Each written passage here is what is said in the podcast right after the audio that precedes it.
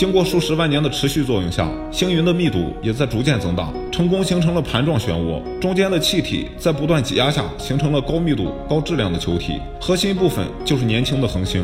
恒星周围的气体和尘埃、灰尘等继续不断被吸收，并且相互不断挤压，热量也就更高了。恒星在未来的几万年时间中会慢慢变热，变得更亮。气体在高温下发生反应，最终发生了聚变反应，其中产物也在不断作用，就像我们的太阳一样。那么恒星内部到底在燃烧什么呢？